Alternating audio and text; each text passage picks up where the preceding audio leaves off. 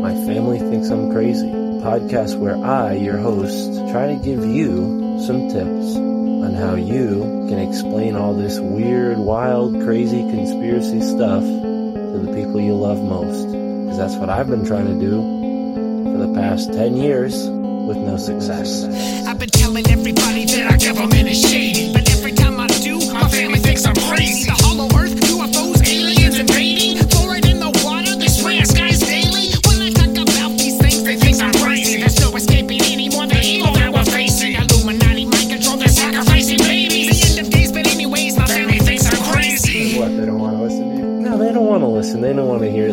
Hear it. They're just like, oh, here we go, Mark. Off again with your. Mark being Mark again. Yeah, yeah. So, you know, that's the thing about podcasts is when you're on the air, and it's like therapy, you know? If I can't talk to my family about this stuff, I'll talk to you, Matt, and all our listeners. You know, just tell your whole podcast.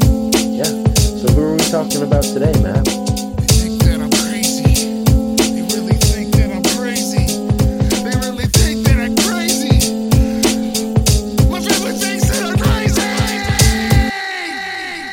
Ladies and gentlemen, welcome to the My Family Thinks I'm Crazy podcast. I'm your host, Mark Palmer, here with another fantastic episode. This episode really was a milestone for this podcast because today's guest is a huge inspiration for this podcast getting started, me getting into podcasting me finding my place with these topics and subjects. So, we've got a lot in store in today's episode. The great Greg Carlwood from the Higher Side Chats joined me today, as you may have seen in the episode title. And speaking of what is seen and unseen, we have a new episode, the first episode out of the seen the Synchro Mystic experiment in the ever expanding now. It's out on the Patreon. You can see the preview. It's the episode before this one. And there's about a half an hour more of that conversation. And moving forward, we're going to cut it 45 45 for a whole 90 minutes. And maybe longer. We might do an hour hour split, but for now, 45 45 check it out. You got to go to the patreon.com slash mftic to get that whole episode. This episode, you get the whole thing for free, but the next episode coming out this week, the second episode of the Synchro Mystic experiment in the ever expanding now, will also be half and half. Half on the Patreon and half on the free show. So, folks, show us some love for just $3 or more if you're generous show us some love and get the whole episode. Join the exploration with us because there's so much to uncover. The mystery is ever expanding. I hope you guys participate. See you soon on the Patreon. Enjoy this conversation with Greg Carlwood, host of the Higher Side Chats.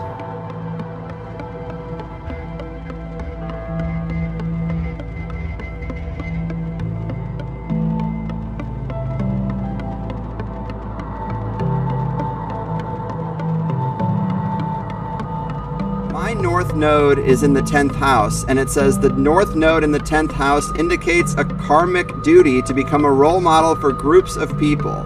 Such a person must experience public leadership and also responsibility for others. He must be a pioneer that will inspire so that others will follow, a stereotype for others to copy, a person who, through wisdom, experience, and fairness, will become the head of his own pyramid.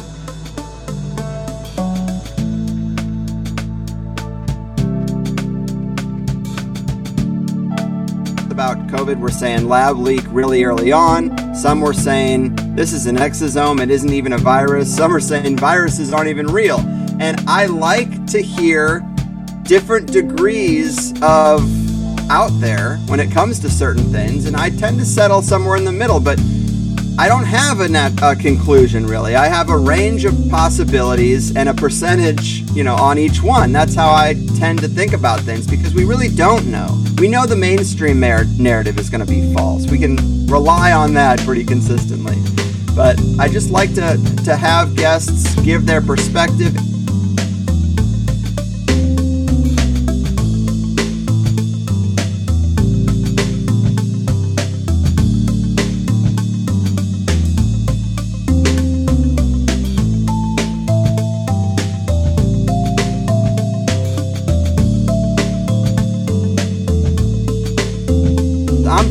Focused on supply chain and getting better food and water into our bodies so that we have better immune systems and can actually resist a lot of this agenda. Because the other thing about conspiracy is when I started, I felt like there were a lot of people interested in conspiracy, but the archetype is that they're can't get their lives together economically, can't get their lives together in so many ways, and they're on the edge of a mental collapse.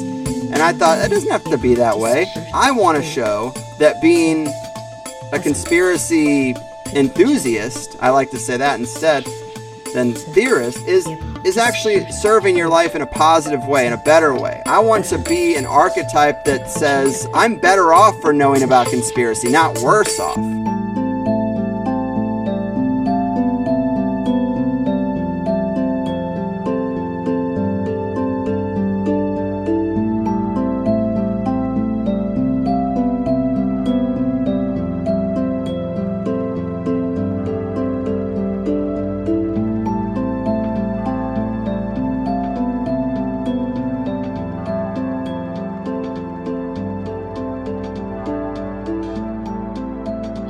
Gentlemen, welcome to the My Family Thinks I'm Crazy podcast. I'm your host, Mark Palmer, and with me today is my co host, Tara. Tara, thanks for joining me. How are you? Great to be here. Right on. Yeah. And I am so excited because with us today is somebody who really profoundly uh, sparked my journey, sparked the impetus to get into all this. I remember it was, I think, your interview with Tolec, where I just was like, that's it. I'm sold. I'm getting a plus membership. And for those listening who are also plus members, you should know that the great Greg Carlwood is joining us today, the master of intros. Really can't live up to it. But, Greg, how are you? Hey, can't complain. Thanks for having me, man. Right on. Yeah. And I, I got to say again, your show has done so much to inform myself and many others in these fringe areas that were just kind of loosely connected online. Now I feel like your show and, and many others like your show offer people a sort of backbone to begin getting into all this stuff and it becomes less of a less of a, a sea of chaotic information and more organized has that been your experience i mean talking to so many people over the past decade has the you know conspiracy gotten a little easier to understand or is it just more overwhelming? It's probably a little bit of both but obviously today there are a ton of podcasts especially in the conspiracy space but when i started it 10 years ago that wasn't so true and really there was coast to coast am and alex jones those were the big ones and i would hear the guests they would have on and I really thought the guests had some good material, but Alex Jones is screaming over them. Coast to Coast is taking constant breaks. Plus, they're on five nights a week. So, is that host really reading the books? Not really. They're asking very introductory questions. And I just felt like these guests, they're never going to be on a mainstream platform. They need a platform where they can really just do most of the talking and be led by someone who can kind of take their really dense and detailed work and kind of be like, well, what makes the most sense to me? What is the best path through this to me? And then I hoped it was just the best path for a lot of people. And the ho- the guests are really the star of the show with me, and I feel like I've been able to help some guests who maybe have never they've got like a lot of YouTube videos out there, but they're never super methodical about their way. I've tried to help them to reach more people by laying it out in a certain like, you know, laying out a certain path through their work. And it's it's been good. I mean, it's been profitable for me. I've I can't believe how the show's taken off, honestly. Glad to be out of GameStop. Yeah, yeah, and people who are listeners of your show know you did the the corporate drivel. I myself, I was working for Amazon, and during Oh, this time delivering packages for Amazon, it was you know a beautiful opportunity to listen to podcasts. I mean, eight hours a day, I was podcast listening to podcasts, getting paid to listen to podcasts, and it was like a an education for me. I remember the first time I listened to your show was actually before I was an Amazon delivery driver. I was a bakery delivery driver, waking up at the witching hour when no one else is awake and, and listening to these really awesome topics. It just opened up this whole nother world that I knew existed. I remember like the stuff they don't want you to know was probably the first conspiracy podcast I found, but that was so history channel surface level type stuff. I really appreciated the depth that you took. Like you said, giving the guests an opportunity to speak. For me, Mark Booth was an author that really changed my life before I got into podcasting and listening to podcasts. And I go and find your show, and sure enough, you had interviewed him. You had interviewed like 10, 12 other authors I had in my library. And I'm like, wow, okay, now I have a voice to go with these words. It was really reading the book again became like such another uh, experience when I'm actually able to kind of hear Joseph Farrell's voice, Dr. Joseph Farrell's voice, as I'm reading his books. It, it, adds another context to it. Has this been uh, the same for you, Greg? I mean, you often call yourself a humble stoner. You know, you're very humble, but how has this opportunity to speak to these authors informed your mind and helped you grow? Oh, it's really been amazing because so often I would hear them interviewed and I would think, you should be asking this question or you should take it there. Or some hosts will stick to the 10 questions they have and a guest would say something really interesting. And it's like, that deserved a bit of a follow up.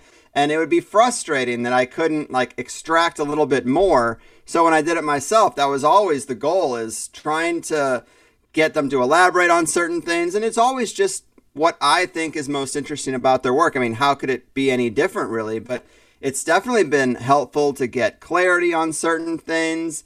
Now I have my go to people when something new happens, like COVID. It was just like, oh man, who would I go to to try to make sense of what's going on? And, you know, I've got my five or six people that tend to have their finger on the pulse of most things, and they all have a different flavor too. So you kind of you get a bunch of different angles and then you decide for yourself where the truth lies exactly and people always well i'd say it's like some criticize it and some appreciate it but people write me and they're like well you're so wishy-washy i can't pin down exactly what you think. And it's like well the show really isn't about what i think. The show is helping guests present their perspective and then hopefully the listeners take that range of perspectives and again find where they lie on some things and that's always been the goal. It frustrates some people that certain guests will contradict each other.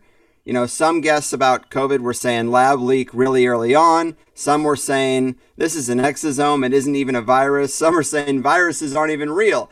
And i like to hear different degrees of out there when it comes to certain things and i tend to settle somewhere in the middle but I don't have a net a conclusion really. I have a range of possibilities and a percentage, you know, on each one. That's how I tend to think about things because we really don't know. We know the mainstream narrative is going to be false. We can rely on that pretty consistently.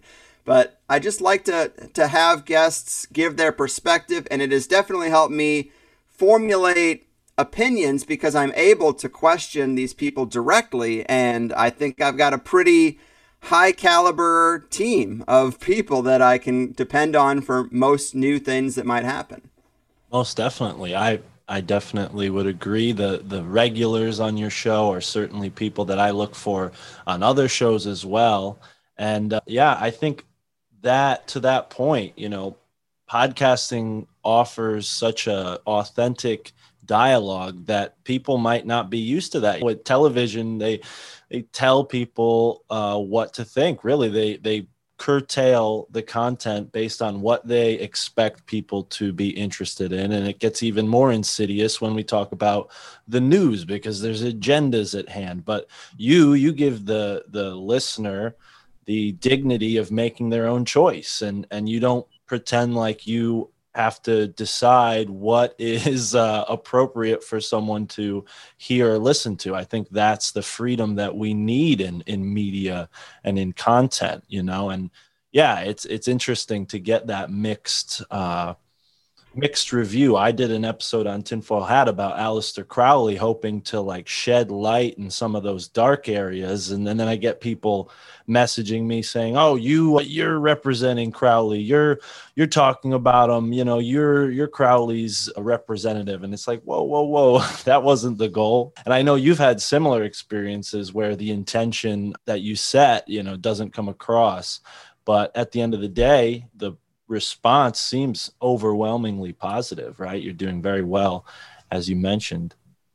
Yeah, I would say it's definitely positive. And this is something I've learned just the other day, which makes me feel better because a lot of times I do feel isolated in my opinions. I did when I started the show, and only because conspiracy is front and center now, I also feel isolated today with friends and family and and people being afraid to see each other and you know a group of guys can talk a strong game about dude we're ride or die you know i'm i'm your best friend you know i got your back no matter what until a virus comes out and then it's like no i can't see you. What are you talking about? So i don't know. It it, it became very real this year but something i just learned is there's a website called listen notes. It's a big podcast archive and someone showed me that when you look at the higher side chats in that archive, they rank all podcasts and they they basically give you a global rank and THC is in the top 0.5% of podcasts. So that's not really to toot my own horn. It's really just to say I can't believe as as wild as the show is, as out there as it can be and as extreme as some of these opinions are that we are in the top 0.5%. It's just, it's nuts. And then I start to think, well, are these opinions really that fringe? In my head, they are. In my friend group, they are. But that's mainstream. That's half of a percent. I mean, that's pretty mainstream for podcasting. So I guess that just gives me a little bit of of hope that maybe I'm not as isolated as I think and that these opinions are not as fringe as they might seem. And it is probably difficult for some people in this audience to see just the crazy range of diversity. Like, I don't know a lot of shows. Like, if I just looked at my last three shows Bruce Fenton, Hybrid Humans, Entity Involvement, and Alien AI. Then Marilee and Patrick Harper, Mystery Big Cats, Daemons and the Other World. And then Wayne Rohde, Vaccine Injury and the Dark Truth of the Vaccine Court System. I mean, one of those is way more serious than the others. And to jump from ghost cats to vaccine injury, yeah, I'm sure it's a little weird to people sometimes, but it's just all under the umbrella of things I'm interested in that you don't hear about in any mainstream way. yeah, it is just a cornucopia of fabulous topics. I mean, like I mentioned in the beginning, that Tolec episode that you did, I mean, it probably had to be four years ago now, really just opened my mind up because I'd been hearing all of this stuff on, you know, YouTube and all these different disparate places and really nothing compares when you go into the the depth of it. Talking to all these great people I mean from Michael Wan to Chris Knowles the synchro mysticism topic is something that I really feel like has its place in podcasting because when you listen to a podcast it is sort of a synchronistic feeling like when you find it it's usually pretty personal at least it was for me. And then you know certain episodes that you'll listen to tended at least from my perspective to line up to certain things going on in my life. And i've heard similar things with people who call into the Grimerica show but i wonder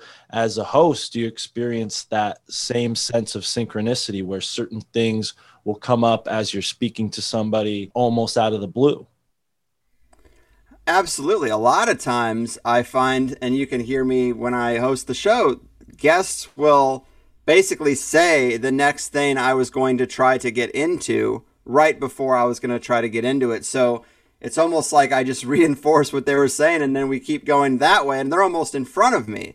And that's weird. But yeah, certain conversations really just tend to flow in a synchronistic way. Sometimes I will see a certain book is out and then all of a sudden I'll get an email about you should have this guy on. And then sometimes I'm about to email someone and they email me saying I'd like to get on your show. And so there's a lot of synchronicity in that regard that even though there's this wide range of things I'd like to cover, and I only do five shows a month, there's a there's a kind of a demand, I guess, just to be on THC only because it's so rare to be able to find a big stage for some of this material. And sometimes it just comes to me, and that's a beautiful thing. But I agree with you about synchromysticism. It's one of the most interesting topics out there because you really start to wonder how many things that happen, how many things that enter our culture, things that presidents say, things that politicians do, how much of it is organic?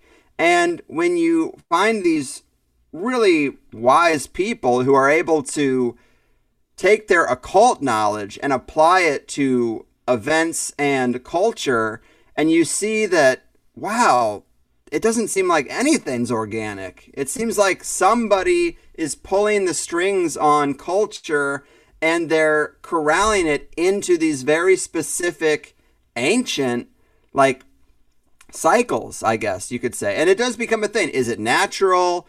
Is it directed? You know, I've used the phrase a lot that these things seem too precise for human hands. So then we start to talk about, well, is there some entity on a higher level that is pulling strings and organizing culture like Legos? It almost seems that way. And it sounds crazy to talk about broadly, but when you hear one of these breakdowns from someone like Michael Wan or Chris Knowles, you're just like, what the hell is going on? How could it be so coincidental? It, it just defies logic.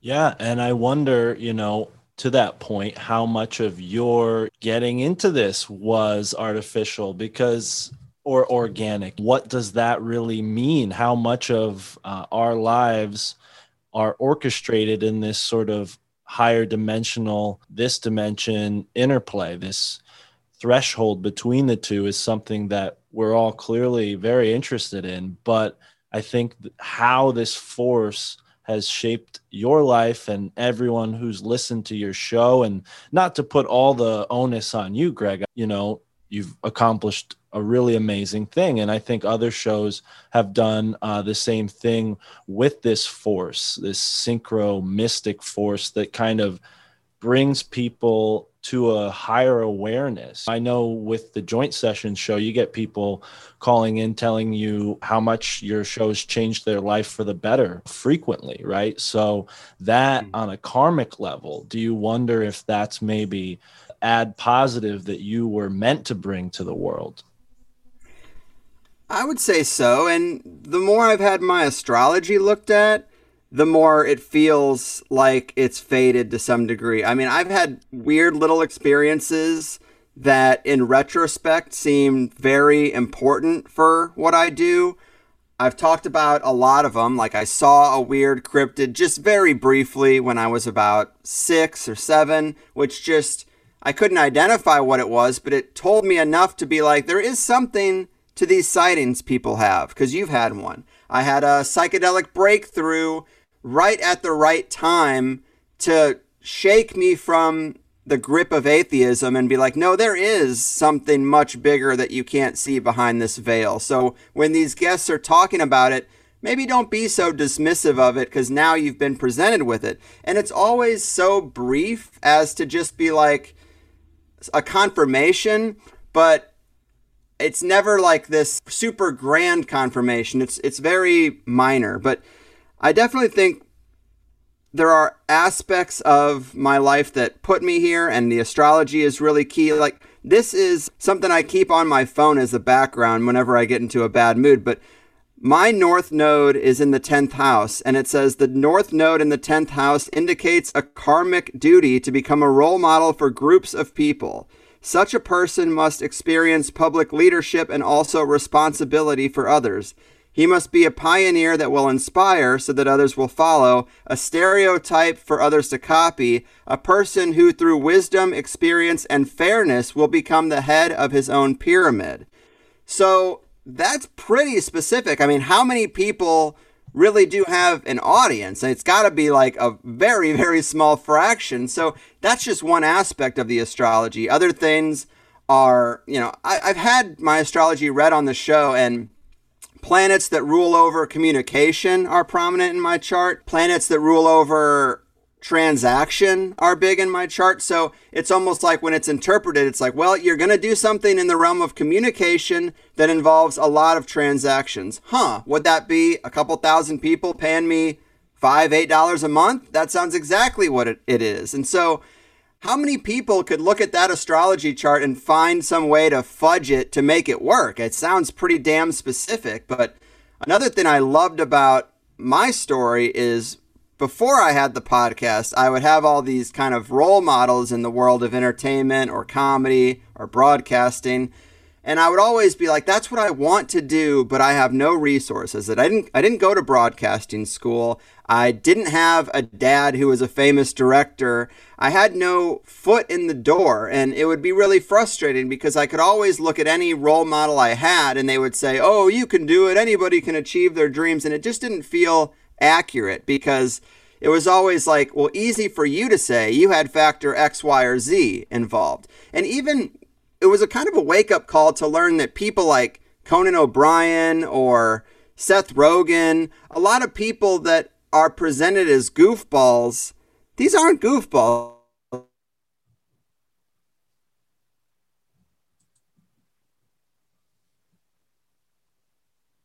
Even though they have the persona of being so goofy, you're like, oh, well, Seth Rogen, he was a college dropout too. No, no, actually not. And it's just kind of weird in that regard. But in my story, it's very public that I was working at GameStop doing the show on the side, and then when it when it popped, it was very easy to follow that story and be like, wow, here is a guy who did drop out of college, who did c- uh, come from East Jesus, Missouri, where no one's ever succeeded from. And, and he just really grinded it out and made it. And so, what I think is inspiring about my story is that I really did come from basically nowhere with no resources, college dropout, working as a GameStop store manager, stuck in retail. And it's really hard for anyone to say, well, he had this resource I don't have. And that's what I hope people take away from my story is you really can do it if you dive in and dedicate yourself to something. Obviously, everyone doesn't need a conspiracy podcast, but take what you love, make it your dedication, and throw that Hail Mary pass, and maybe you will be able to climb out of the corporate rat race because really, what else do we got? That's what everybody should be trying to do. Align yourself, align your income with the good.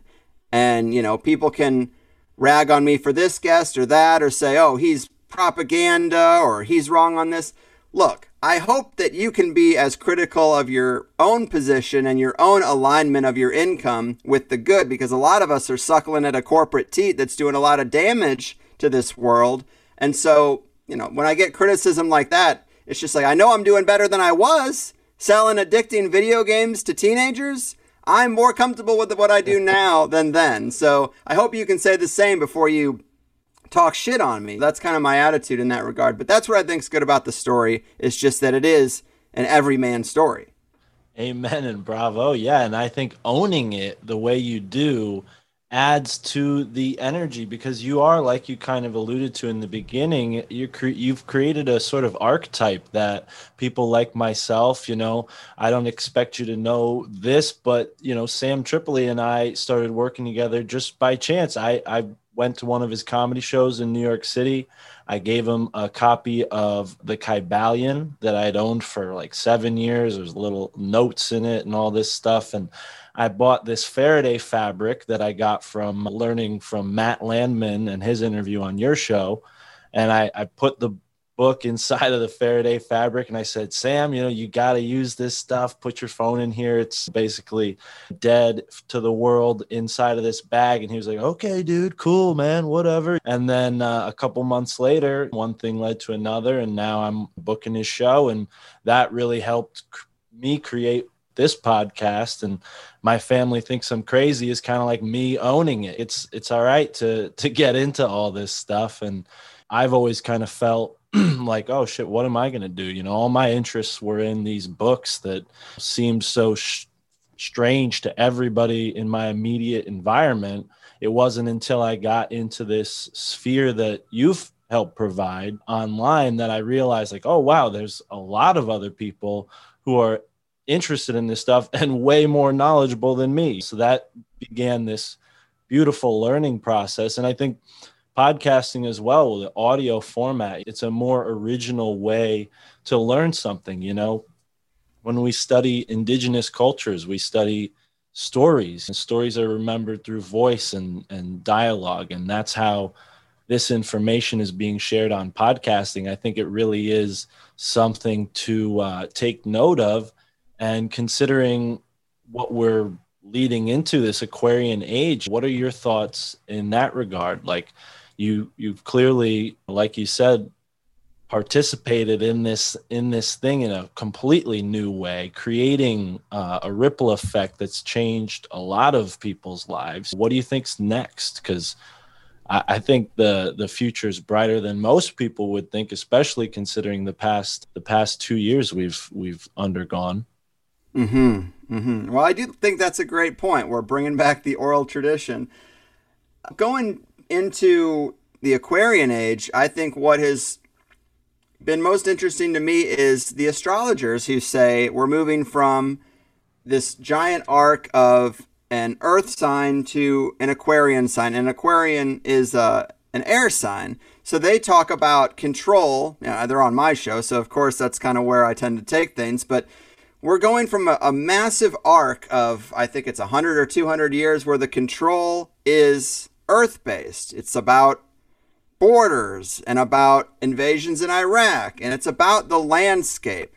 And now we're entering into an age where the control will be air based, which is drones, which is surveillance, data, internet based stuff. But it's not just control. Also, I think podcasting would be a way to resist all that in an Aquarian age. It is Aquarian, it's very over the airwaves.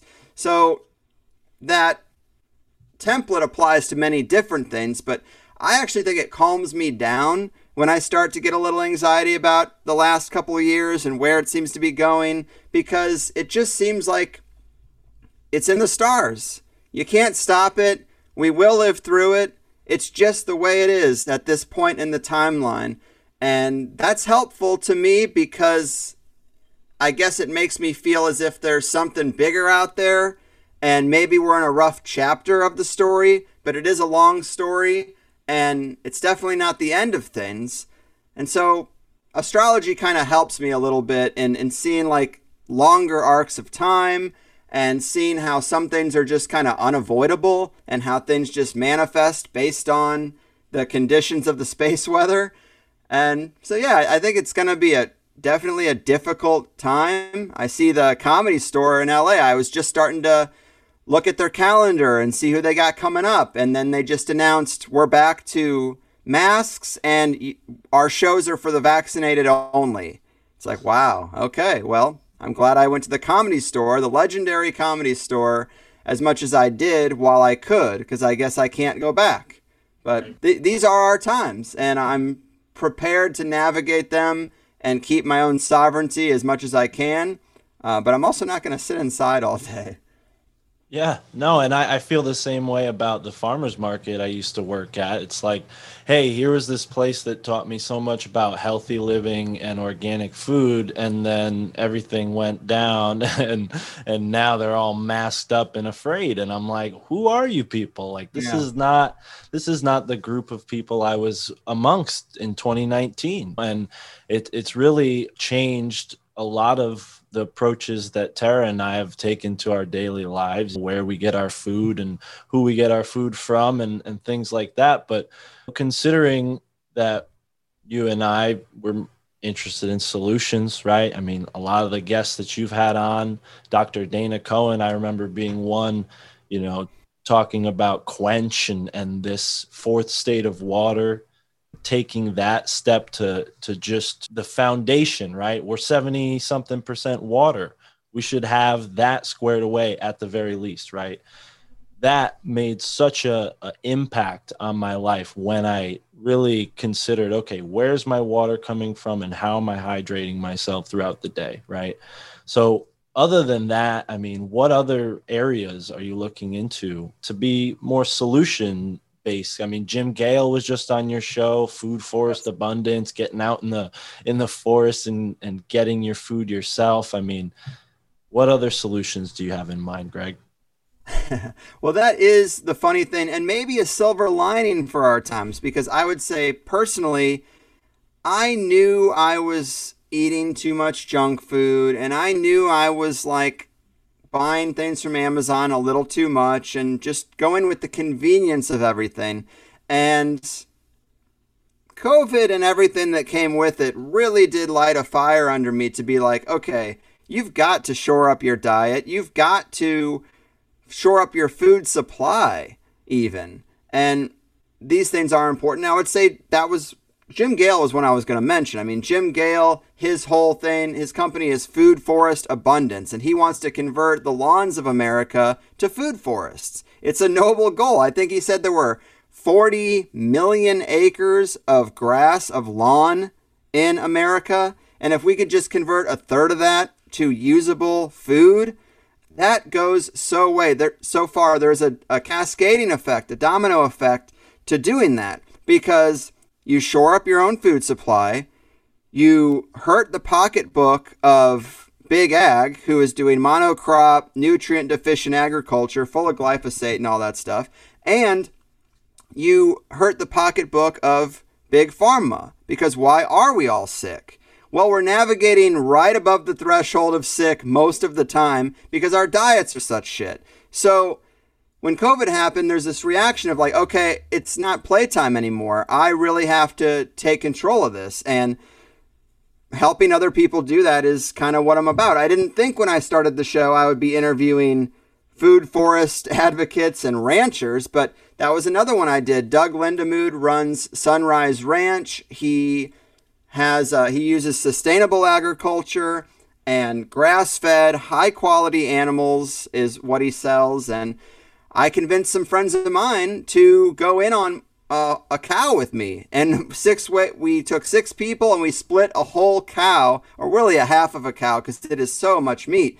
And then, based on what Doug said, he's, he he recommended we do a draft system. So we drew cards and we just had a good day. In the middle of COVID, very early on, when people were freaked out, I got a bunch of buddies together and we did this draft and we just each chose meat and rounds, and it was really fun. And it was good medicine for the people who are afraid to come out because what will they come out for? High quality meat that they feel is necessary for their lives. So, those are the types of solutions that I'm trying to put out there, which is just let's get off the corporate teat. It is time. And if they want to put this agenda out to us, that's fine but we're going to react finally and we're going to do things the right way the way they should be done because we've recognized the vulnerability of our supply chains. And the lockdowns they really did only affect small mom and pop businesses. You could still go to target. You could still go to walmart. You could still go to any fast food place with a drive through and that's kind of messed up. It, it really did bother me that it, it was like if you go to the Bilderberg meetings, if you're a CEO who's in the Bilderberg meetings, your business gets to stay open, basically. But everyone else closes and they had to navigate this crazy time. But it just made me realize how fragile everything is. And I started buying my meat from Doug. I've never been happier. And it's great quality stuff. I've been cooking a lot more, something I wouldn't have done previously, just being lazy. And it really made me think about how many Doug Lindamoods are there in your area? How many ranchers who do sustainable agriculture and sell grass fed, hormone free meat are there? People who sell you organ meat too, which I've learned is very important. There's nutrients in certain organs you don't get anywhere else. We throw all that stuff away in the corporate system. But there's probably five or less around you who do this kind of stuff. Now, that's better than zero. You do have options. But if you don't take your money out of the pocket of Big Ag and put it in the pocket of a rancher locally, when that guy goes away, he's just gone. And then all you have is Monsanto and factory farmed Tyson chicken and all this bullshit that is not good for us. So the fire was lit to say, okay, you got to support these people because the big machine is always trying to make their lives harder. And without the financial fuel, they will go away and then you'll have no options. So I try to present things to people in that way and encourage them to get with your local rancher, learn where your food comes, get it local, and make sure your money stays local. Let's starve McDonald's and Walmart and Target, not the mom and pops in our neighborhoods and communities that make them unique.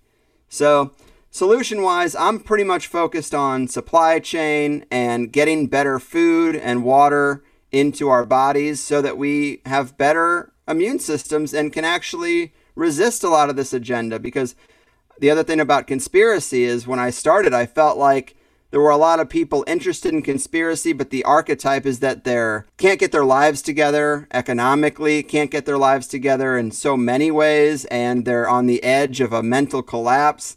And I thought it doesn't have to be that way. I want to show that being a conspiracy enthusiast, I like to say that instead, than theorist, is is actually serving your life in a positive way, in a better way. I want to be an archetype that says, I'm better off for knowing about conspiracy, not worse off. Everybody knows Jim Carrey's The Number 23. That movie, that's the archetype of a person going down the synchromystic conspiracy rabbit hole and losing their mind.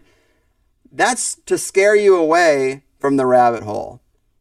I don't like that. I think our map should be more complete and more accurate by knowing the truth. So, and that's the long and short of it. No, I, yeah, I agree. I'm kind of having a synchronistic moment here because Tara and I had been talking about that movie 23 just a couple days ago, kind of like, what is, what is that movie about again? And here we are getting a reminder that maybe we need to go back and watch it. But yeah, it's uh, it's definitely a mindset, and I love that the conspiracy enthusiast. I'm sure I've heard you say that before, but I have a a T-shirt from Charlie Robinson, the uh, conspiracy analyst, and that usually turns some heads. I feel like people aren't very uh, comfortable seeing that, but it's uh, it's yeah, it's definitely something that people need to own because we're living in a world where the controllers, however you choose to label them, are banking on us being in a state of illusion, right? So to be a conspiracy enthusiast is just to see the world for what it is and have a skeptical mind and question things because there is this other element once you get into the conspiracy mindset of this kind of co-opt, right? This psyop, this thing where certain cul-de-sacs on the road to truth are created where people can get, you know, stuck in a dead end when they they were set out towards the right place. And I think sometimes this is a part of the orchestration as well. I mean, flat earth to me, people who've listened to this show, we don't talk about it much. We'll talk about it sometimes, but it's just one of those things where it's like, that's not my interest. I don't know where the the psyop is, but I think there's a lot of these conspiracies that could be sort of orchestrated. I mean, would you agree with that, Greg? Absolutely, absolutely. And Flat Earth was a weird one because it hit like wildfire. And I thought, well, what is it about this idea that I think is so obviously dumb that is capturing so many minds? Because I don't tend to think that people who are into alternative stuff are dumb. So there must be some kind of good argument being made here that's convincing. And I also kind of drift back and forth in a couple different things and what my role really is. Sometimes I feel like, well, I cover what's in the conspiracy culture. So if this is a huge thing in the conspiracy culture and I have access to the two or three biggest names promoting it, I should interview them and I should give them a fair shake and see what they're about. And it actually became a problem for me because I interviewed a couple of them and the interviews were pretty good and pretty convincing. And then a big segment of my audience then concluded the earth is flat. And it's like, well, I consider this journey to be not really about finalized conclusions, but just ideas. And so it kind of bothers me when someone hears one good interview and says, nope, that's the truth, and I'm going to stick to this and I'm never going to move from it. Just like the exosome thing. Dr. Andrew Kaufman, very convincing about that. And now every time I interview someone who mentions gain of function, the comments are, well, why would you even entertain this? We know viruses are fake. It's like, well, because I think this person makes some really good arguments too. And we, it's not about settling on particular conclusions, but with flat earth, the, the issue to me was, I guess the kinship I felt with those people is that when there's an alternative perspective on something, a mainstreamer will dismiss it in a really shitty way. And it was always like, if the earth is flat, why don't we sail off? And it's like, well, you don't understand what they're talking about then, because they have an answer for that. In their paradigm, it's more like a dartboard with an ice ring around the outside wall, and you can't sail off. So, if you're going to say that their perspective is bullshit, you should at least have an argument that is decent because that's not a decent argument because it doesn't it, it it's easily answered and within 30 seconds when you look at what they're actually trying to talk about. So I felt like it was just better to give them a fair shake and say, what are your best arguments, Eric Dubay? Let me hear you out. And some things are really interesting. When you take the circumference of the earth, why can you see certain mountains, certain structures be at distances you shouldn't be able to see? Well, when Neil deGrasse Tyson was asked, asked about that, he said, well, that's because the Earth isn't a perfect sphere. It is not a marble, it is a oblate spheroid. It's more pear shaped. And then I think, well, where are all the pear shaped Earth photos from space? No picture of the Earth you ever showed me from space looked pear shaped. So now what's going on? And that's that's where the whole thing is interesting to me is clearly something's not right because the math, when you really get into it, it doesn't really add up. And I think the answer is just that a lot of the space images were shown are fake. That doesn't mean I think the Earth is flat. I think it means maybe that they can't get a good image because they really can't get as far out into space as they say they get. That's how I kind of wrap my head around it. But when you, I just think that that is an interesting argument. Like, well, why is the Earth not shaped the way that our premier astrophysics astrophysicist, who's on all these shows, the way he says it's shaped. Something is not right here. So I try to find common ground with people like that. And the thing I say to flat earthers is like, look, we agree with 95% of of everything. The controllers to craft this world in which everybody has a, a terribly wrong concept of the earth. I mean, I'm with you on so many things. Like, let's just take what we agree on and just like kind of ignore that one little thing about the shape of the earth that I just don't see it the way you see it. Right. And I am so glad you said it that way because that's how I feel. And I work with people who are on that side of things and bringing it back to farms. Last summer, I was working on a farm milking cows where the whole family were Christian flat earthers. And we saw eye to eye on a lot of things. And I learned a lot about what they believed in and and I've drawn my own conclusions but I'm also in the camp of like not making a conclusion on that sort of thing you know and I think that's just as equal of a position to be in an open position.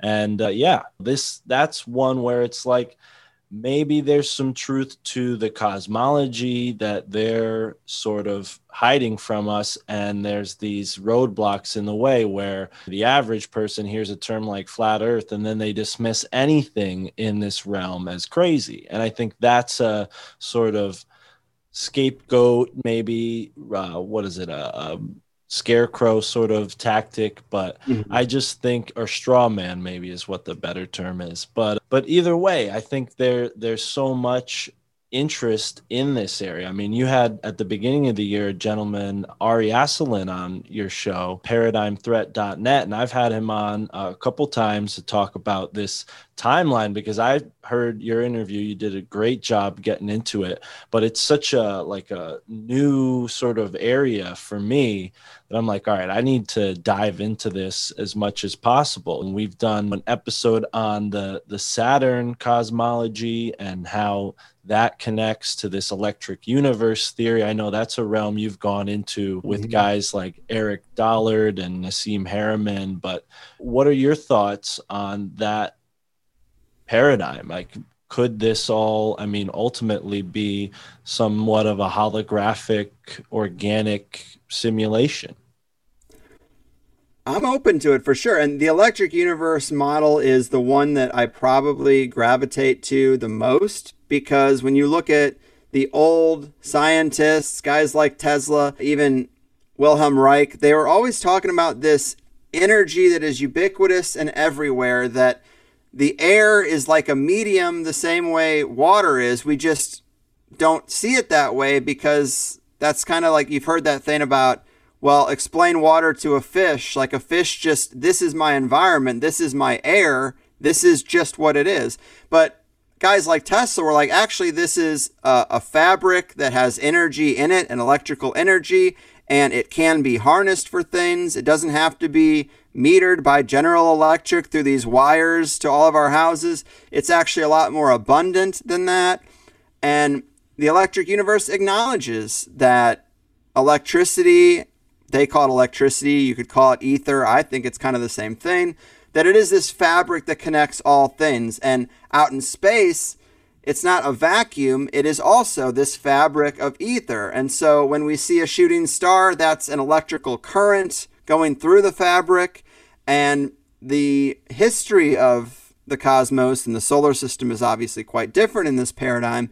Saturn used to be our original sun until it electrically discharged and that electricity went to a different body. It's a little complicated, but it makes sense to me that when you scale up and look at planets as like electrons and atoms, it just seems to make sense. And so I really am of the paradigms in which electricity and ether and energy is everywhere, everything's connected, everything's fractal. I think it makes the most sense and our history could definitely be radically different. It's one of the things I think we're lied to about the most. There's people right. talking about the Tartarian kingdom and things like that. I think that our history is radically different. I think around 2,000 years ago, certain people got control of the major pockets of power on the planet and they backcasted a narrative largely through the Vatican. When you start looking at a lot of the old history, it comes from a few people, very few books. Who knows if those books are accurate, but we base everything on them.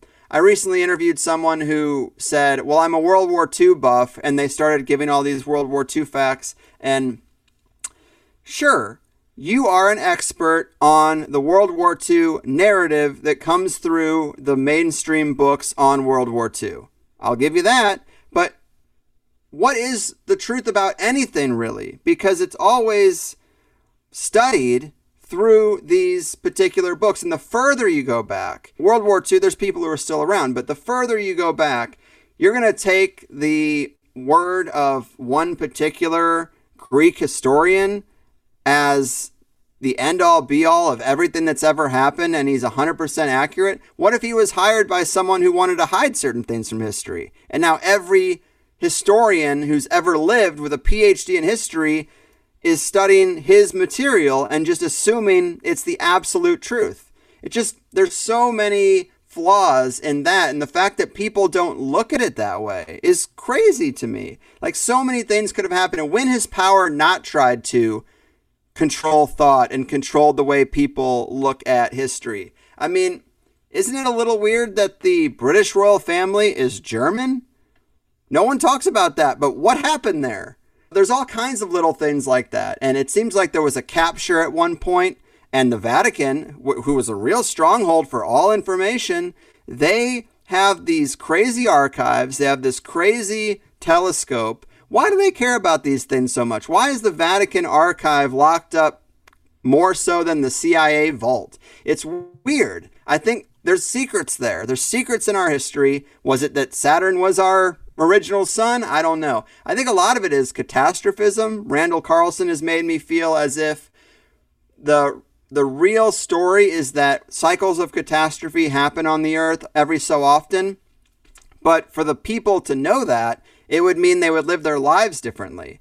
And the controllers would rather us just keep suckling at that corporate tea. Don't worry about it. Go to work, watch TV at night. You're not going to stop anything. Like everything is stable. They want everything to feel stable so you don't have to think about your life and how you're going to change it or, or navigate differently. So I think when you look at some of the things the CIA has held back and redacted, some of them are books of prophecy about catastrophe. And if the elite know that catastrophic cycles happen, they can prepare for one.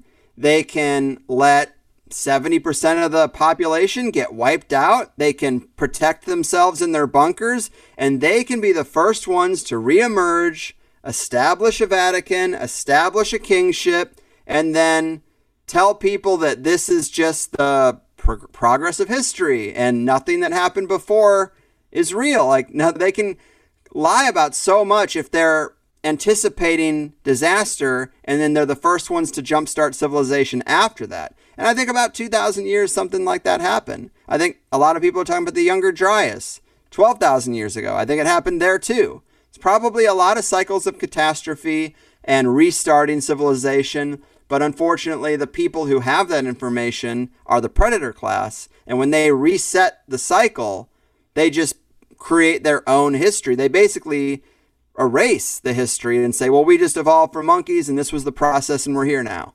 Huh. All right. All right, guys. yeah.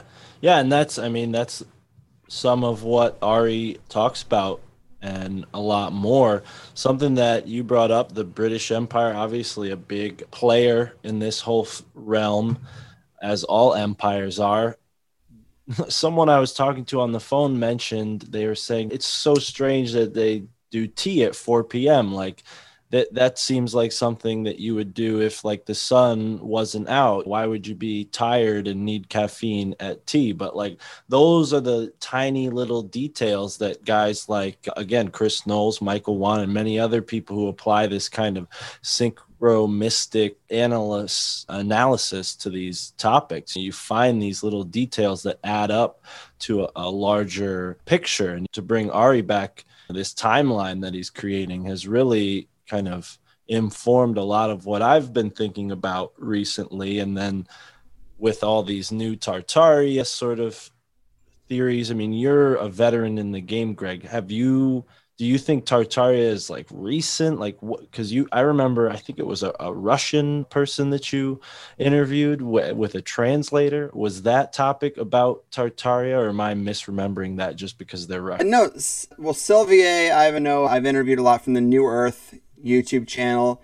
She does touch on it for sure, but she basically just goes over all this crazy stuff. Like she'll show images of white samurais. And it's like, well, the samurai tradition we thought was just Japanese, but it's just stuff that is strange. Intermixing that happened at time depths we're told shouldn't happen she does she does go into the architecture of certain buildings and how it seems like they were harnessing energy at a certain time depth like Tesla, similar to the way he would talk. Why are all these cathedrals and giant places why do they have these these big steeples and a big metal rod on top?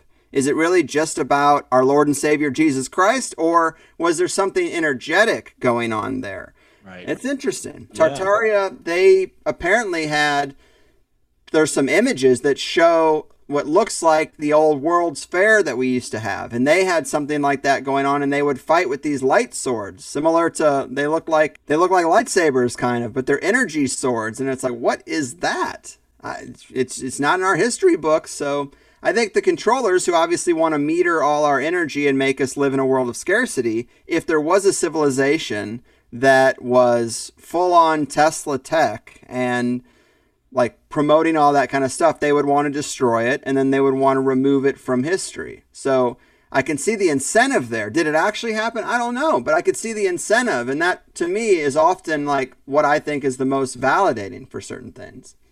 Right. And from your perspective, you know, analyzing this stuff for as long as you have been. I mean, Tartarius seems relatively new in this realm. Why do you think that is? Is it because it's it's existed in other languages in other countries for the past so many years? Anatoly Fomenko is a big figure in in the research, but what what is your your uh, guess on on why Tartarius seemed to have just come out of nowhere in the past two years? probably just our ability to research now. It's better than it ever was. And the internet helps people dig and find certain things. That's probably my best guess as to why it's recently emerged. I don't know that people were questioning the timeline of history to the degree they are now a few years ago. Anatoly Fomenko, as you mentioned, he did kind of start the whole thing of looking at the prospect that huge chapters of history were just inserted the Dark Ages. Why isn't there much information on it? Because they probably made it up in the Vatican basement. There's weird things like that. And a lot of it probably centered around establishing the network of royal families throughout Europe. Once they were established, they probably needed to make it look like they were there for a long time. So they made up a few decades and said, oh, no, this family has ruled here for generations and the people who knew that was a lie just got killed or slowly died off. And I think that's the motivation to lie about history. And obviously, if a civilization is going to be open about things that they want closed up, then they just erase them entirely. Right. Now, bringing it back to your story and your origins, I mean, you're born in the Mississippi River Valley, right? I mean, there's so much history there uh, amongst the indigenous tribes and the uh, mound builders that existed there. Was that ever a part of your life? Did you visit those sites and do you plan on uh, engaging with that type of earth magic moving forward? Because i think if we were to you know touch on a theme here i think magic is always a theme on my podcast. Am i off with that assumption that the magic is still sort of on the precipice for you? Because i mean to bring it back to my original notion here it's like you're from a place that's extremely magical in the in the sense of landscape. Mm-hmm. well it is funny because back then I was so preoccupied with getting out of the Midwest, just not appreciating that aspect at all. I would think about Gobekli Tepe or the Great Pyramids, and it always felt like the magic is out there and I'm stuck here. And that's really sad because I did grow up outside of St. Louis near Cahokia Mounds. Cahokia Mounds is one of the most esoteric, eh, basically buried cities that we have. They say that at one point its population was bigger than Paris, and it's just it was this giant city of indigenous people. And I was still so young that I kind of didn't think much of the indigenous American people until I left the area. So a little sad. I probably would have gone to Rockwall, Texas, and checked out that crazy rock wall with these weird properties. I probably would have gone to Ohio to see the Serpent Mound and appreciated that better uh, than I did at the time. But I was so focused on the fact that I didn't agree with Midwesterners politically. At that time, I adopted atheism, so I thought that the Christian aspect was stupid. I was really just feeling like there's no opportunity for what I wanted to do. In the Midwest, it's like, okay, what company are you going to work for? And I just hated that. So yeah, I thought, you know, I have to leave. In the Northeast too. right. It's unfortunate to feel like you have to leave to do anything you want to do. And ultimately, I just do a podcast online. I could have done it from Missouri. Probably would have been easier because my rent would have been cheaper and everything. It wouldn't have been so difficult to quit my job and take the leap. But I just didn't think of it that way. I thought I got to go to the I got to go to the West Coast to do anything. At the time, I was trying to grow weed. Another Hail Mary, trying to make six figures with no resources at all is like, how am I going to get to a place where I'm comfortable financially if I'm also going to drop out of college? First thought was grow weed. So that's how I ended up getting out here. But then once it fell apart, I was like, okay, maybe podcasting? I don't know. And I mean, there's the magic, Greg. I mean, you're you're clearly successful in your your field and there's magic to that. I think I think that's definitely a part of it. And yeah, to bring it back to what you said about the Aquarian age, I mean, it is air, the qualities of air. I'm an air sign myself, so I definitely feel uh, a kinship there and the podcasting airwave metaphor that you use really resonated with but yeah, I, I mean, Ross Ben, Michael Wan, these are guys that are looking into the landscape. That's inspired me to kind of go up the Connecticut River and, and kind of explore. We went to Porcupine Fest in Lancaster, New Hampshire, and kind of just everything that we heard on your interview with Michael Sandler about the signs, symbols, and synchronicities just added so much to our journey, Tara and I. So I got to thank you. I mean, that episode, I think it came out the day we left, and it was just so it like in the same vein as what we were discussing before, so synchronistic how it it informed our journey, and and now here we are uh, with a new segment of our podcast called the Synchromystic exploration in the ever expanding now where we take people you know on the journey with us to show them how to use these tools to better their life. And you're an example of that. You used a totally new sort of technology. It's kind of a rehashing of radio, but in such a beautiful, free way. I know you don't like being up on the pedestal, Greg, but bravo to you, man. You really have done the magic. And I think that's something I wanted to make the point because listening to your show, when you talk to all these guys who've done all these spells and rituals, it can kind of feel, I'm sure, a little like, oh, wow, these guys are, are really doing something profound. But at the end of the day, we're all human beings and we're all experiencing the same reality. We're all ex- experiencing that same electromagnetic energy flowing through the air, just like you described. Well, cheers to that. And I appreciate the kind words. But yes, when it comes to ceremonial magic, just to get back to kind of what you had asked, is yes, I definitely have kind of just kept that on the periphery. I haven't really engaged with it very much. I've read some grimoires, I've read some books of magic, I've followed certain people's spell casting and and they're uh, kind of in the more traditional sense. And sorry, got an animal jumping up in front of my microphone. But I, what I also learned is that magic is a lot broader topic than wearing the robes and lighting the candles and drawing out a pentagram.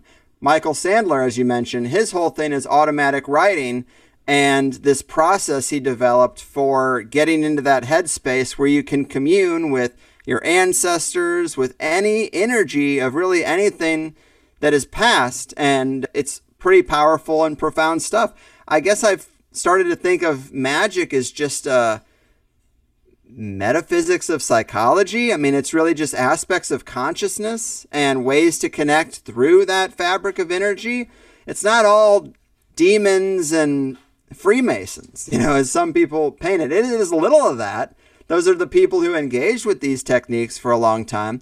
But sigil making, something that I think can really improve your life. You don't have to connect to any demonic entity to do sigil making. It's rearranging your consciousness, your subconsciousness, in, in my opinion, to manifest the timeline that you want to be on. I think part of what the elite do is convince us that we're powerless and they're definitely not going to teach you about manifestation, even if it's bullshit. They don't even want you to think it's possible because the mind is a powerful thing and what you think can be possible sometimes becomes possible.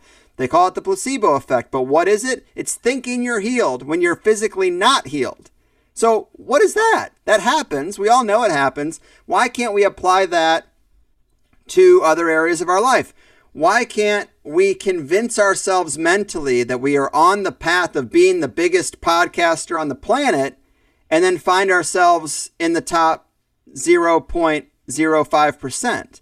You know, it's a weird thing, but apply that same template of placebo and physical healing to other things in your life. I really think that's the crux of magic is just getting yourself into a headspace where your subconscious and conscious mind are connected and you can pull yourself along the path you want to be on and sure call up a demon for help if you want or just talk to your own ancestors or don't talk to anybody and just do sigil making intention writing and journaling and those kind of things because that also keeps you on track Right, and it and it's an aspect of culture. And what is culture other than the way we t- term and and organize our reality? Right, it's just the overlay between us and and the real.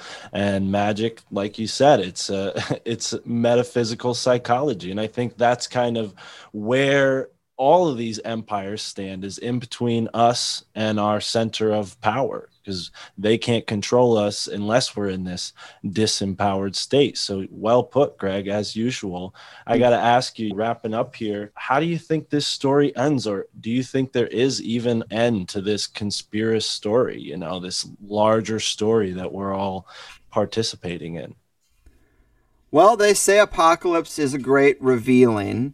And I always liked that because in a way, it is a breaking down of everything. Like you think about apocalypse, you think about structures collapsing. Well, what causes an apocalypse? It's kind of the people waking up to see that the structures that are in place are manipulative, are parasitic, and so they have to go. And so, what looks like the collapse of an empire, I mean, it is the collapse of an empire, but it's not the collapse of everything you know, if we did start going to local ranchers and local farmers markets and growing our own food as the empire fell apart, in the history books, it would be written as like a giant apocalypse, but really it would be people getting back into nature, getting closer to their food sources, having higher quality food, and more security and more sustainability. So it's all about perspective. And I think that it kind of lines up with this guy Martin Armstrong who has these predictive models and he's he's got like this this big cycle he's been talking about for over a decade where he says we're entering this phase of peak what is the term he uses? La- a lack of confidence in institutions. And so 5 years ago I didn't know if he would be right but today with this giant narrative we have I really think that when we come out the other side of this narrative, we will see that we were, most people will see we were led down a path. There was a lot of dishonesty along that path, and I'm never going to trust this system again. You know, you and I, we're already there. We already know the system can't be trusted. We don't need to have our minds melted by this, this big unraveling that will happen for a lot of people. But we will come out the other side of this. And I've had a lot of guests express that the plans they have right now, Agenda 2030, the World Economic Forum, they're talking about some very scary things. And these are their plans, but their plans do not necessarily manifest 100%. And I think that's important because a lot of the people making the decisions, the Klaus Schwabs, the Henry Kissingers, the Rockefellers, the Rothschilds, these people are 80, 90, sometimes 100 years old they're not the ones who are building the technical infrastructure for this digital control grid that they want. They're not the ones physically making the biosecurity state that they have in their wet dreams. So I think that the, te- the technology isn't quite ready for the what they really want, and it won't work. In the end, I think it will not work. And so we will go through a few difficult years of people dealing with these shots and these booster shots and things being locked down. But we will come out the other side of it, and it'll end up being where people, I think, will see that we were right to ignore a lot of this stuff on the nightly news. And this biosecurity state that they want to institute, they will fall short because they really don't have the necessary infrastructure. And that is my hope that when that crumbles, people wake up to a lot of things. And it's never a bad idea to shore up your food and your security and engage with nature. It's never a bad idea. And it's probably more important now than it was five years ago. Absolutely. Yeah. I mean, that's that's exactly the solution that I think I resonate with and I think cannabis is we were talking to Laurel Airica last week and she mentioned cannabis as an ally and that's a term that I remember reading about in Carlos Castaneda's Don Juan the Yaqui way, right? And this ally, this plant spirit. And your show, the higher side chats, I mean, clearly cannabis has been an ally for you, Greg. So maybe bringing things into the more uh, recreational realm. What what are your thoughts on this cannabis industry becoming more corporate? And I mean, you're over there in sunny California. It seems like you got the kind of the situation on lockdown because the people who set it up were kind of more in that headspace. But like you're on the East Coast, Massachusetts, it's pretty much like an MIT dispensary for some of these places. It might as well be Walmart selling you pot. Like, what are your thoughts on cannabis as it becomes more legal? You know, I'm in Connecticut. Connecticut just legalized cannabis. New Jersey legalized it last year. What are your thoughts on the future of cannabis? Well, absolutely, cannabis played a role in things. It was really, I think, one of the first big lies I woke up to because when I started drinking, I was like, oh, this is fun. Getting drunk with the boys is a good time. No one ever told me it was super demonized. You know, in the Midwest, it really wasn't a big deal. It's like, this is what you'll do when you get older. But weed was so off the table. And then when I got high for the first couple times, I was like, actually, this is far superior to the drinking. I I'm, I like this state a lot more, and it's not dangerous. And I was completely lied to about this. I went through the Dare program. They're basically putting crack and meth and weed in the same category. So that's that's really dangerous too, because I know people who thought if they're lying to me about weed, maybe they're lying to me about meth. And I know people who have gone down that path, and it really, really sucks. So I think honesty is so important with these things because when you know you've been lied to, then you have to find your own truth. And sometimes it's not it's not great to find your own truth. The corporate industry of, of weed is really problematic to me. This whole culture of more and more potency, I think, is a little bit of an issue. I don't need GMO weed. I don't need 35% THC. I go into the dispensary all the time and they're always trying to give you the most potent stuff. I'm like, give me a nice little 18% because I like to smoke throughout the day and I want to be able to get up and do something. I don't need the most potent stuff ever. And there's also a giant dab culture, which I think is also a little scary. The friends I have who I think have gone the closest to losing their grip on reality are people who were daily dab users. And I think if you look at the science, there is some association between psychosis and marijuana use.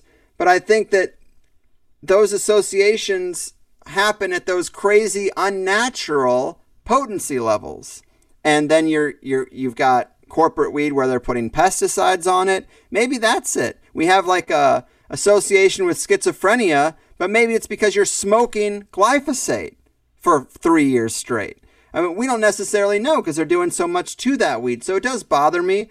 But with the open market, you have the choice to go to the local grower who grows outdoor organic flower at a nice little 18, 20% THC level.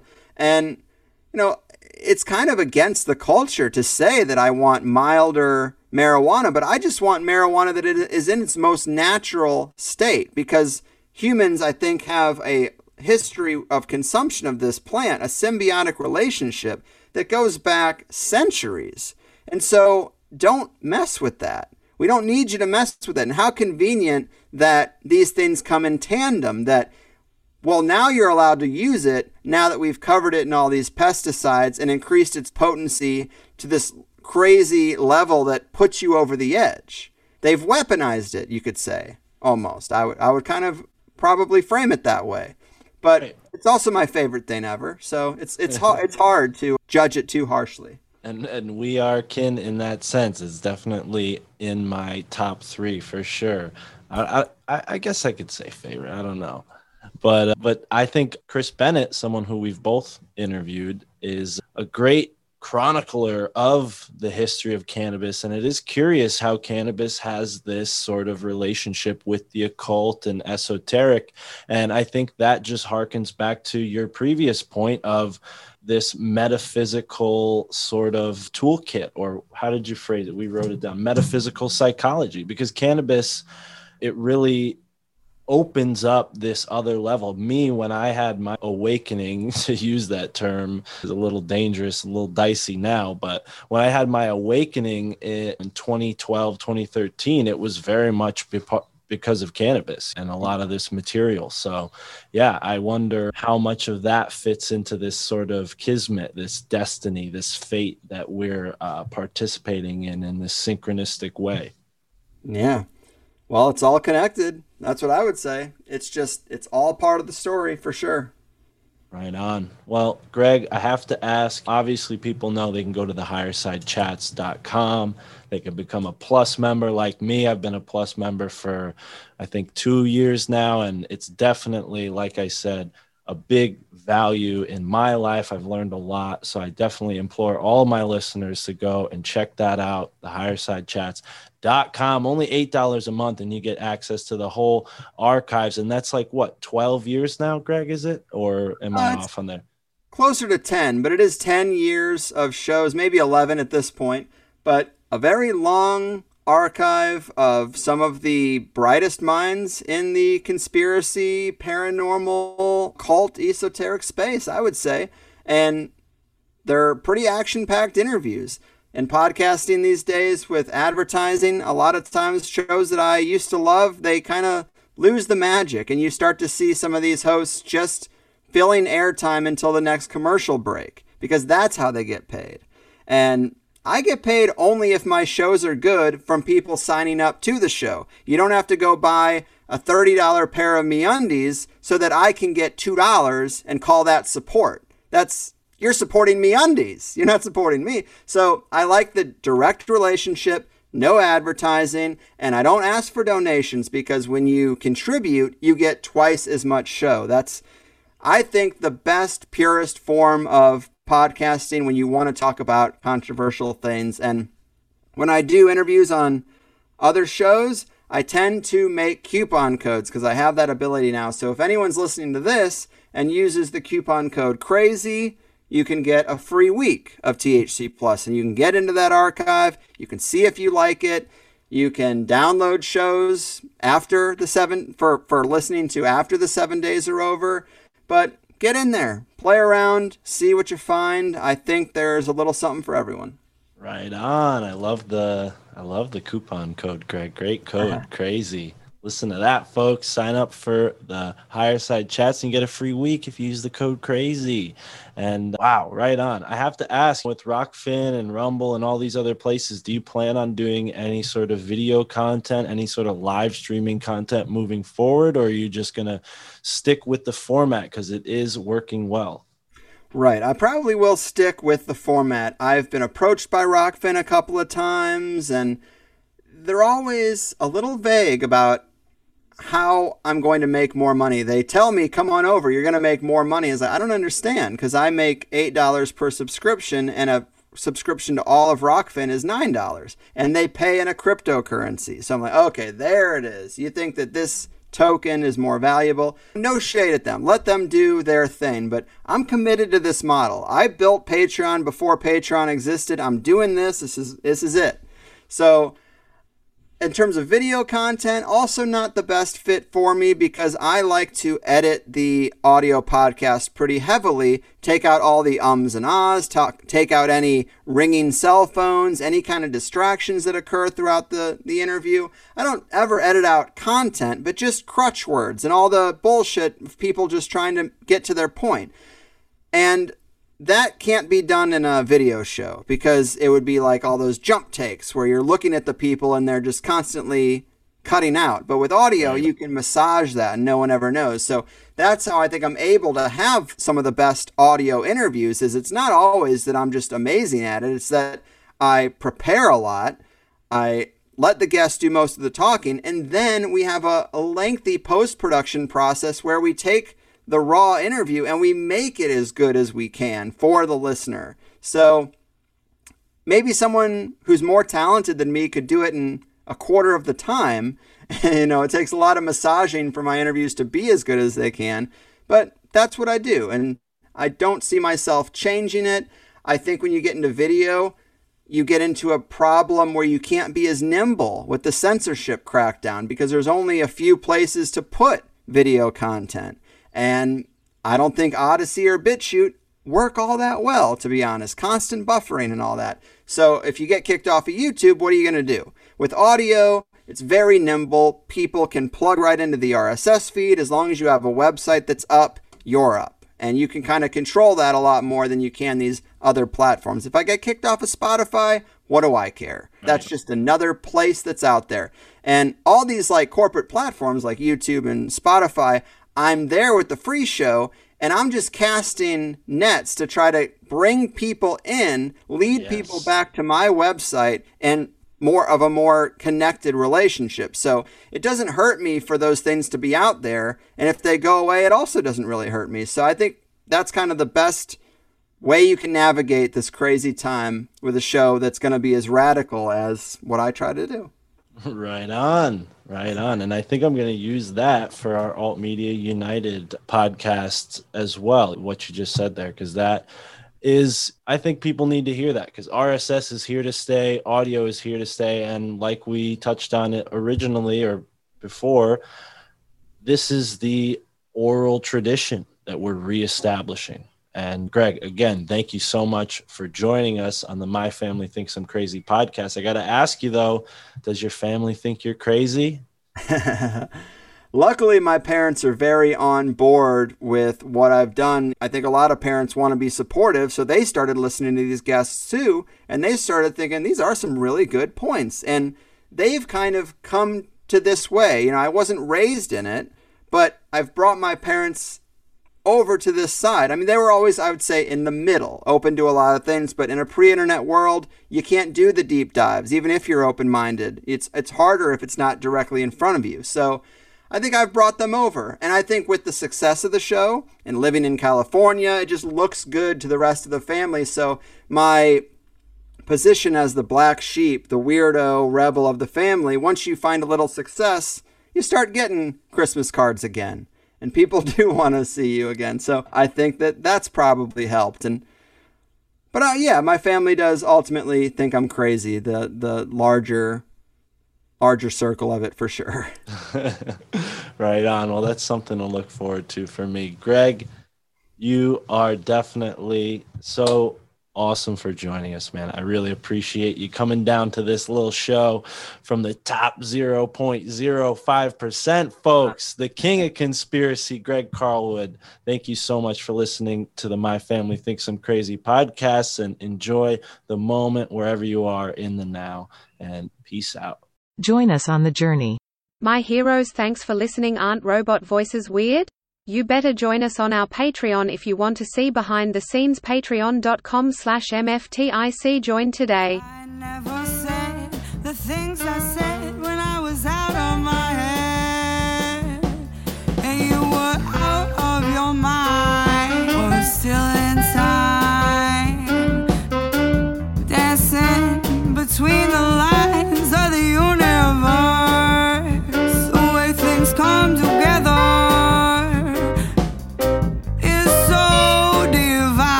Thank you for listening to the My Family Thinks I'm Crazy podcast. We truly appreciate you now go enjoy a plate of spotted dick, get out the hash, some wacky tobacco and roll it up, light it up, smoke it up baby.